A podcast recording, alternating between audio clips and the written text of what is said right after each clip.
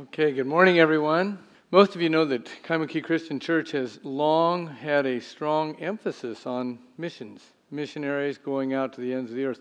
We believe that we're missionaries wherever we are, right in this community, but we've really sacrificed to send and pray for and support missionaries out there on the field. In recent weeks, the Lord has really been putting these folks on my heart. I mean, I pray for them continually, but something special has been happening in my heart and in the hearts of our leaders in the last couple of months about these long term missionaries who have served faithfully through the decades. Because many of them are at or near the close of their missionary careers. So this weekend and in the following two weekends, I want to highlight their missionary careers because they represent the end of a glorious era of missions at Kaimuki Christian Church. They have served in or presently serve in Indonesia, Africa, China, and the Middle East. And you can see in this next slide, there they are. Uh, these are five missionary units, and collectively, if you take the number of years that each couple or the single has served in a particular country. And Rayma on the bottom left, she went out as a couple with her beloved husband Ken, but he passed away some years back. But if I take the collective years of just these five and uh, add them up, it comes to 157 years. And if you take them individually and multiply them, these uh, 8 by the number of years he served 299 years on the field. That's amazing, is it not? Well, it occurred to me, and in fact, I've had a nagging thought as I was preparing for this message that what if the folks aren't interested in these stories? What if you folks are bored by what I have to tell you about our missionaries? And then I thought that would be tragic. And that would mean that I had failed to communicate to you the compelling and exciting adventures that these lives have represented through the years and that we've been able to partner with. So it's my prayer when we come to the end of this message and the two subsequent messages that you'll agree that we as a church uh, need to honor these folks. I believe their stories need to be told. And I believe that we need to know their stories and that we need to honor them. So we'll see. Now, I've decided that what I want to do is take the missionary story of the Apostle Paul, which is told in the book of Acts, and uh, Luke, who wrote that book, uh, talked about Paul's three missionary journeys before he was finally arrested and sent to Rome. So, what I want to do is each weekend take one of those missionary journeys and tell about it and then relate it to a few of our missionaries of this group. I think you'll be amazed at the clear parallels between missions then and now. So, what do you think? Are you ready for a journey? Okay. Well, there's an outline in your bulletin. The church that's faithful to Christ's command will send forth missionaries the Holy Spirit sets apart. That was true in the first century it's also true in the 21st century. And so let's go back for just a moment to the opening of the book of Acts, that second chapter. That's when those disciples are waiting in the upper room, just like Jesus told them to do, and the Holy Spirit fell upon them just as Jesus said it would. The church was born and it exploded in Jerusalem. I mean, priests came to believe. By the thousands, the church grew in those early chapters of the book of Acts. And for seven chapters, we read about the acts of the Holy Spirit and the apostles in uh, the city of Jerusalem. It took persecution to drive them out, but they went from chapters 8 through 12 into Judea and into Samaria.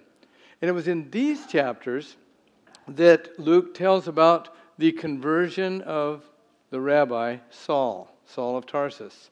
On the road to Damascus, he meets the risen Lord, and now he surrenders to Christ. And he wants to be part of the church that he has persecuted. But the church wants nothing to do with him. Why would they? He was hunting them down, he was having them sent to prison, he was having them killed. But Barnabas, always the encourager, comes along and introduces Saul to the church and says, No, he's one of us now.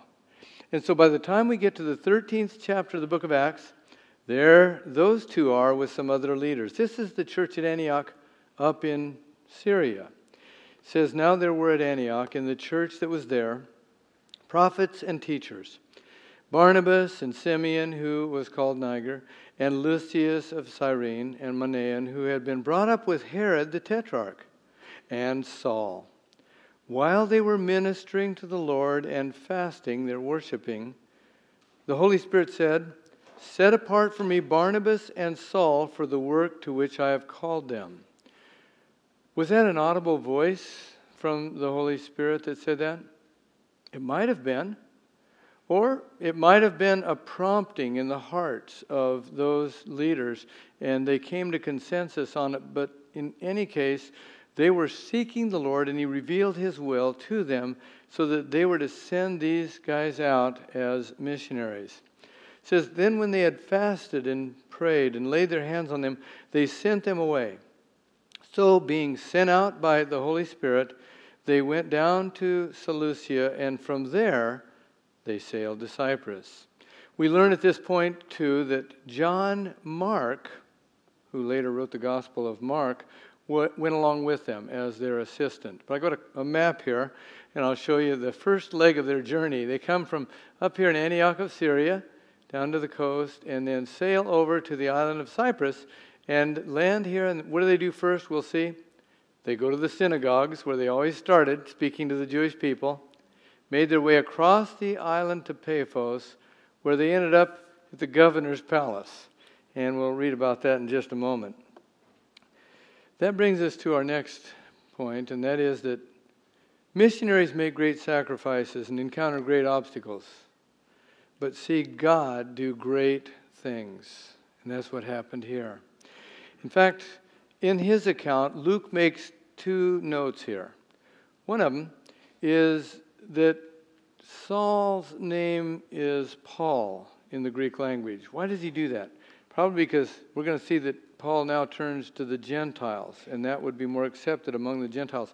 Another change that Luke makes in describing this, he no longer refers to Barnabas and Saul, but to Paul and Barnabas.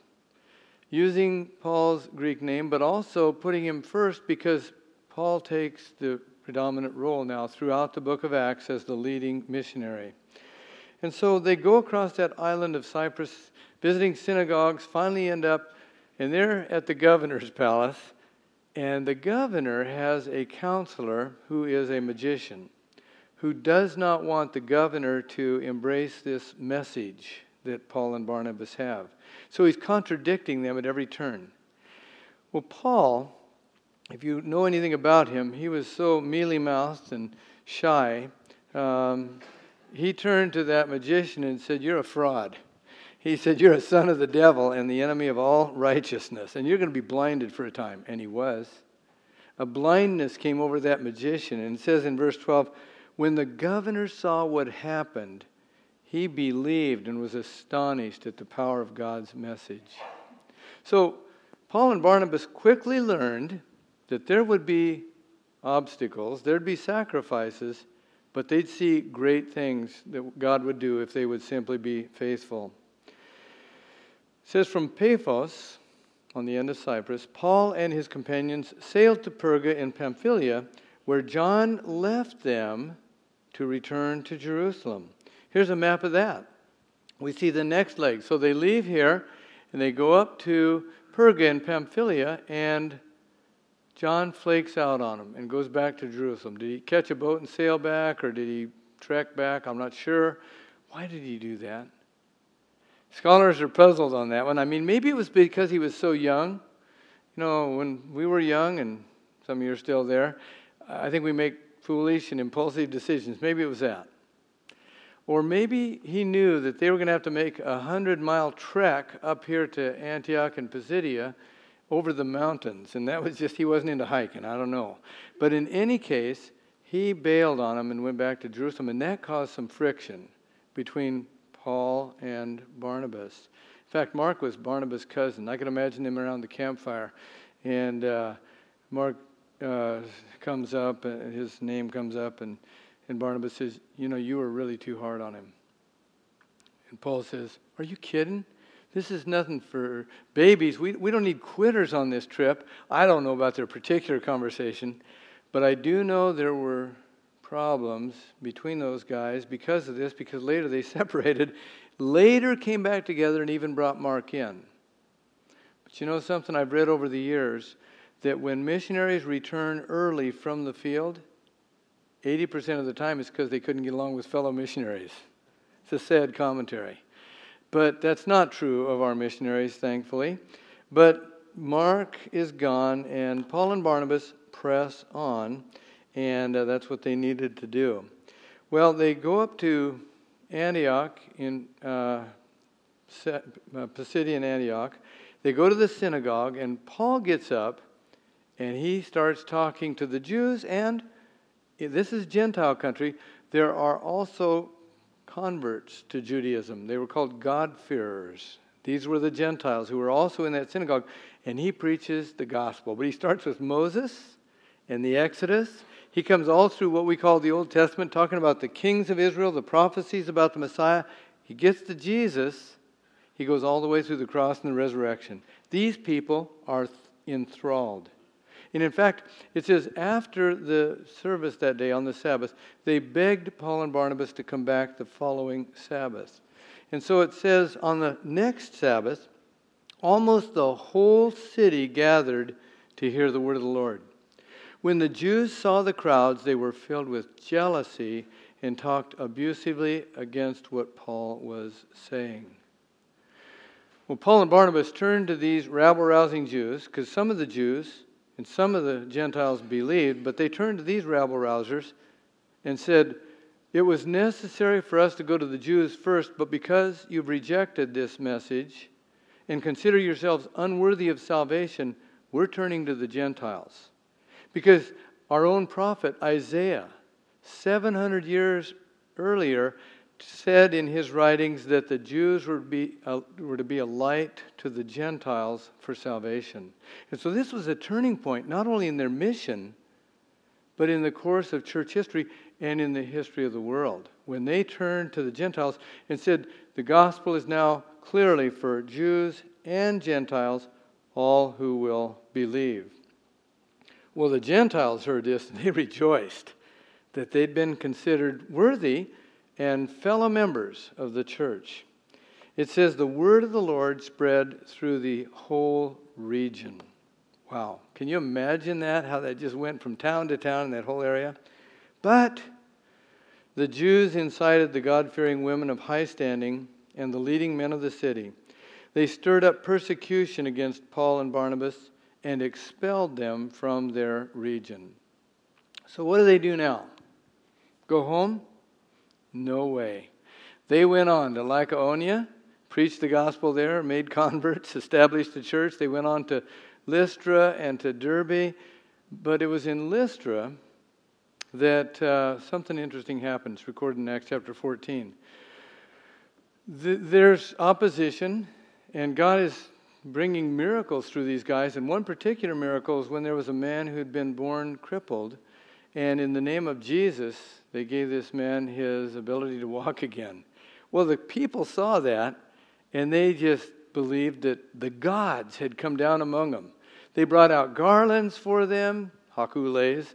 They brought out animals they were going to sacrifice to them because they thought they were Zeus and Hermes. They're gods. And, and Paul and Barnabas said, No, no, we're men. Don't worship us. And they pointed them to the Lord. But then, those rabble rousing Jews came in amongst that multitude, turned the whole crowd into a mob, and they ended up stoning Paul and dragging him out of the city, leaving him for dead. Luke says the disciples were standing around him. I can just imagine that. There he is laying out on the ground thinking, What are we going to do now? And it says, Paul rose up and said, Let's go back into the city. Are you kidding? That's exactly what they did, and he encouraged the disciples there. Then they went on and retraced their steps, encouraging disciples in every city they'd been to and appointing elders in each of those newly formed churches. Isn't that amazing? Missionaries do those kind of things. It's heroic to us, and uh, it's inspirational for sure. So, the church sends out those whom the Holy Spirit selects. They encounter obstacles and make great sacrifices, but they do see God do great things. And the church that sends them partners with them in that. What do you do with missionaries like that who complete their course?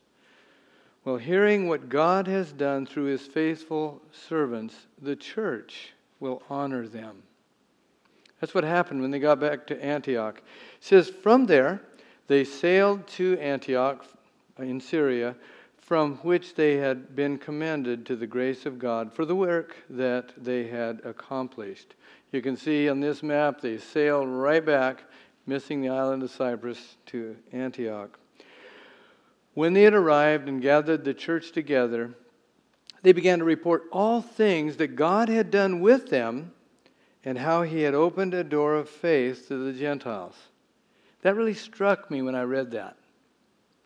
Because I thought, wow. I mean, they could have brought a report that was highlighted by, you know what? They ran us out of one town after another. They harassed us. They talked against us. They contradicted our message. Why they even stoned Paul here and left him for dead? No, that wasn't the emphasis of their report. It was on what God had done and how he had opened a door of faith for the Gentiles. That is typical of the missionary reports we receive back. We receive annual reports from all our missionaries, and it's more than these folks. We have many more than that. But regular reports, and it's always what God is doing. Yes, we can pray for them, they say, in these areas, but they're giving glory to God. Well, the church at Antioch welcomed and honored these returning missionaries.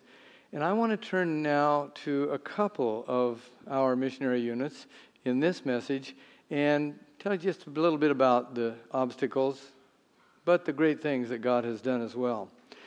Let's start with Jack and Jill. It was 1978 just a year before Dee and I came as an associate pastor to this church, he'd been here because they were delayed, couldn't get a visa, but then this church sent them to Indonesia. We'll show you a little video of their travel after eight, nine months in Honolulu with Kaimuki Christian. Got a video here. So they leave here and they go to this island in Indonesia and uh, this particular island is about the size of Tennessee and has 90 million people on it. That'd be like everybody west of the Mississippi. It's a dense population. And uh, this particular nation, about 1,700 islands in the Indonesian chain, has the largest Muslim population in the world. And so I asked Jack what are some of the obstacles and what are some of the things you've seen God do? He sent me an email, and Jack is a master of understatement. Here's what he said Well, it's been difficult working sometimes in a country that's predominantly Muslim. There are some very resistant areas and people groups. Hello. We've been reading about Indonesia for the last several decades, all the Christian churches that have been burned to the ground by militant Muslims. Not only that, just a couple weeks ago, the newly elected mayor of Jakarta, whom they call the governor, after he had won the election by a landslide, was arrested and sentenced to jail for two years because um, of blasphemy. That was the charge during the election campaign, he took issue with the Muslim imams who said it would be against the will of Allah for any Muslim to vote for a Christian for their governor. And he said that that was wrong. And because of that, after the election, when he won, he's going to jail for two years. So, yeah, there's resistance there for sure. And the Jack and Jill have encountered that. Secondly, Jack says finding young people who are willing to be trained and to step out of their comfort zone and go to the 132 unreached people groups in our country. In other words, people that are different from them in their country. That's been a challenge as well. And then, third, he said, dealing with forever changing government regulations like visas, church building permits, etc. They keep changing them. Well, now we know a little bit about that, but it pales in comparison to what these folks have experienced. In fact, several years ago, the government of Indonesia expelled all foreign missionaries. And they said, We only want nationals living here. Well, sometimes it's not ready to turn over to the nationals. Although Jack and Jill have been working diligently, and they have trained seminary president and professors and church planters, and they've done a great job. But Jack and Jill were going to have to leave. So they prayed about it, and after a period of time, um, made a decision, and Jack surrendered his American citizenship to become an Indonesian citizen so they could stay and work in the country. And uh, this next July, they'll transition, but they will have been there 40 years on, on that soil. Well, in addition, they saw their children grow up there in Indonesia, go to the mainland, and they're separated from them by the miles now including their twin grandchildren. So there's sacrifices. Certainly have been obstacles, but they've seen God do some great things. Here's what John, uh, Jack said We've had the privilege of working with a number of foreign workers and many amazing nationals who have grown up through the ranks. We've seen nearly 40 churches planted in our immediate region, nearly 2,000 throughout Indonesia. We've also had the honor of training many young people to plant and lead many of these churches. Multiplying ourselves in their lives is perhaps the most rewarding aspect of our work. Well, like Paul and Barnabas, Jack and Jill have seen obstacles, they've made sacrifices, but they've seen God do some great things, and we've partnered with them in it. Well, let's move to East Indonesia now, to the island of Timor, and we've got a little video to show you of Rama and her husband Ken, who back in 1992 went to that island. Uh, Ken's sister was a member of this church, and she told us they needed support to go from San Francisco over to East Timor, uh, West Timor actually, on uh, in East Indonesia. And so they have been ministering there ever since, doing an amazing job. Ken, her husband, was one of the most intense, driven people I've ever known. He just had a passion to reach lost people, and they saw tens of thousands of them come to Christ. I'm not exaggerating.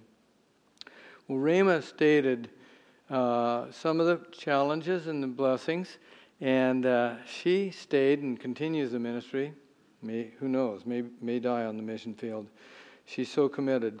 She says, regarding the amazing and wonderful results I've seen the Lord bring to pass through this ministry, oh, how to reduce it to just a few sentences. I asked each of these missionaries, just send me two or three sentences. I knew that was tough if they've been here 25 to 40 years. She said, It has been one of life's greatest joys to serve with my husband and four children. By now, Ken has graduated and gone to heaven, and the children have all grown up and returned to the States for university and jobs. For me, I'm still serving with our local teams. To see thousands upon thousands of people saved and continue on in Christ means changes in the next generations for eternity.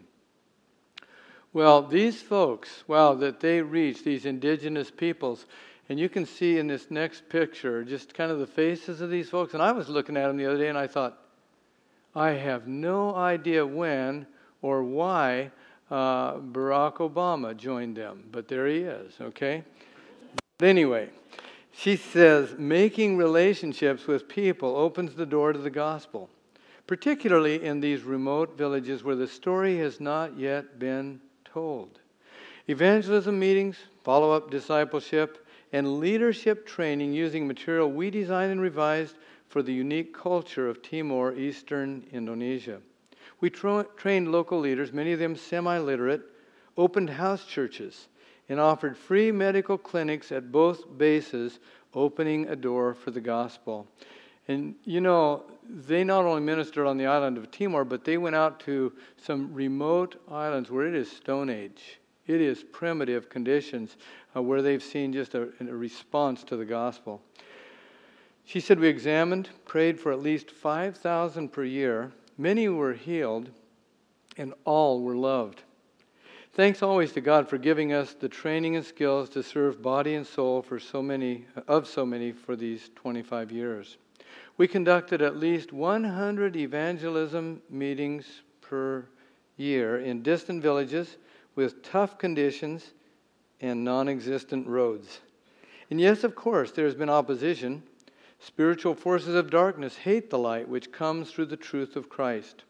The forces of animism, where people worship the spirits around them, and other religions has led to persecution, both in the physical sense and in continual harassment. But with God's help, this ministry is still very active and making progress for the kingdom of God. It has all been worth it. Well, you can see in this slide here, there are some primitive conditions. In fact, 1998, Phil Spalding from our church and I went there and went to some of those villages, and she's right. Uh, non existent roads. We went out one night to a revival meeting in a really remote village, forded a river, and uh, back into this mountainous area. And um, it was amazing. I mean, during the revival that night, everything came to a halt at one point because there was a poisonous snake right in the midst of the crowd. And uh, the leaders told us there were witch doctors around the edge chanting and probably had planted that snake. Well, we went home in the moonlight that night, about midnight, and we had this Toyota Kijang going over these hills, and it was a full moon, and I counted 27 of us, and mostly Indonesians, uh, in and on that Kijang, which is a little SUV. Um, amazing. No wonder we had a flat tire on the way back. But those are small sacrifices. They make bigger ones, see greater obstacles, but they do great things and see God do even greater things than anyone would imagine. Too often, in too many churches, missionaries don't get much press. They're often ignored, and sometimes they get the leftovers. I don't think that's been the case at Kaimuki Christian Church. But I did hear, I read years ago of a missionary lady in a, in a magazine I was reading talking about how she one of her low points on the mission field was this particular incident. She said we were used to people when we go back to the mainland giving us used things to take back with us or sending us used clothing on the mission field or for the folks that we served. But the low point for me, she said, is when I opened that box with excitement to find a whole box of used tea bags. I thought, oh, wow, that's great. Well, we've never done that, thankfully. But how can we honor our returning missionaries or those who are completing their course? I, uh, as I mentioned, have been praying about this for a few months now.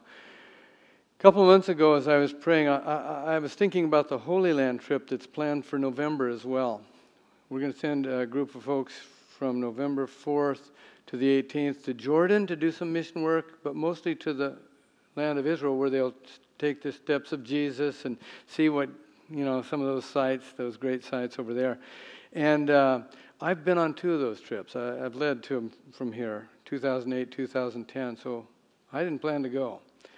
And I'd asked David Van Wagenen, one of our return missionaries from Africa, uh, if he would lead that trip. He's been volunteering, he and Marcia, for the last three years here. And he said, yes, he would. So he's been preparing a group to go. But as I was praying one morning, I just felt like the Lord put his wife Marcia on my heart and the Joneses because the Joneses have been serving out of this church for decades, and they too are nearing the end of their career. So I went to the elders, and I asked the elders, What do you folks think about uh, taking an aloha offering and sending Marcia with David and the Joneses also on this trip? And they said, Let's do it. Well, a month passes. I'm continuing to pray. I pray for our missionaries every day. And um, I was praying one morning before the elders' meeting and I felt like God put it on my heart again to expand the number. And I began to think about Jack and Jill, who will complete 40 years next year. And, and Jack and Mahi, she served for 10 years before Jack joined her, and then they spent 25 more years in China. And David and Marcia, who were 30 years in Africa. And so I went to the elders and said, What do you think? Can we, can we send them all with an aloha offering? And they said, Let's do it. Well, I sent an email to these folks just to see if they'd be open to this. And I get chicken skin thinking about their responses. Let me share a few. Jack and Jill, wow, we're floored by your proposal. We've always wanted to visit the Holy Land. It's never worked out primarily because of the cost. We always felt that if we ever did go, we'd want to go with a group of friends to enjoy the experience together. This sounds like the perfect group to enjoy this with. Rama, for many years I've wanted to go to the Holy Land, to walk where Jesus walked and ministered. I've heard so much about it. Perhaps the time just wasn't right. I'm very interested in going. As you said, it's coming toward the close of an era for many of us who serve full time. And then Jack and Mahi. I'm blown away. Can't think of a better way to describe it. And he talks about how they had planned to come anyway. I knew they'd already signed up. He said, but we were going to use Mahi's inheritance because her parents died a couple years ago to go on this trip. And uh, then he says, so we've already started getting excited about the November trip. And then he says, Ron, that's a lot of money. And it is, by the way. It's almost $5,000 per person. So if you take that times eight, that's about $40,000. He said, Ron, that's a lot of money. Like I said, I'm blown away at this offer. I love everything you wrote. Our hearts are knitted to you and the KCC family. We were married at KCC and spent our first year of marriage at the church. You have been such an important part of our lives and ministry for many years, and it's interesting how, in many ways, it is the end of an era, or at least near the end of some of our ministry involvement. We feel honored to be with you guys and those that are going. Then he concludes with this If God has laid this on your hearts to do this, we are so humbled, honored, and thankful. Like I mentioned, we are prepared to cover our costs. If our covering all or part will enable some others to go, then we are more than happy to help out. Sounds like a missionary's heart. So, what about it, folks? Should we let the Snells pay for some or all of their part and leave the other missionaries where they are? Or should we take up an aloha offering and honor these missionaries? I believe it's the latter. And I want you to consider it. I want you to pray about it in the next few weeks. The elders asked me, Well, how much do you think we'd raise in a aloha offering? It was a month or so ago. I said, Oh, probably $15,000. I've continued to pray about this. My faith is growing. I believe we'll raise $40,000. This is not coercive. An aloha offering is just that it's whoever feels stirred and led to give. And so I'm just praying that many of you will feel led to give to this aloha offering. They've sacrificed through these decades, and I'd encourage us to pray about how can we sacrifice to honor these missionaries and uh, bless them. Let's bow for prayer. Lord, thank you for these faithful servants. Thank you for the gospel that has gone forth and the tens of thousands of people in various places in the world who've come to know you that will join in heaven. And thank you for the partnership that we've had with these missionaries. Lord, do stir our hearts and help us simply respond to your Holy Spirit in what we do here. And Lord, I pray also for anyone here this morning who hasn't walked through that door of faith that has been opened. Because that gospel, that good news, applies to us as well as to the people in Indonesia that if we simply believe what you've done, Christ, and we follow you, we have your presence, we have purpose in this life, and we have the promise of life that lasts forever. I pray that if there's anyone here today who's not yet walked through that door by faith, this would be the day. We pray this in your name, Jesus. Amen.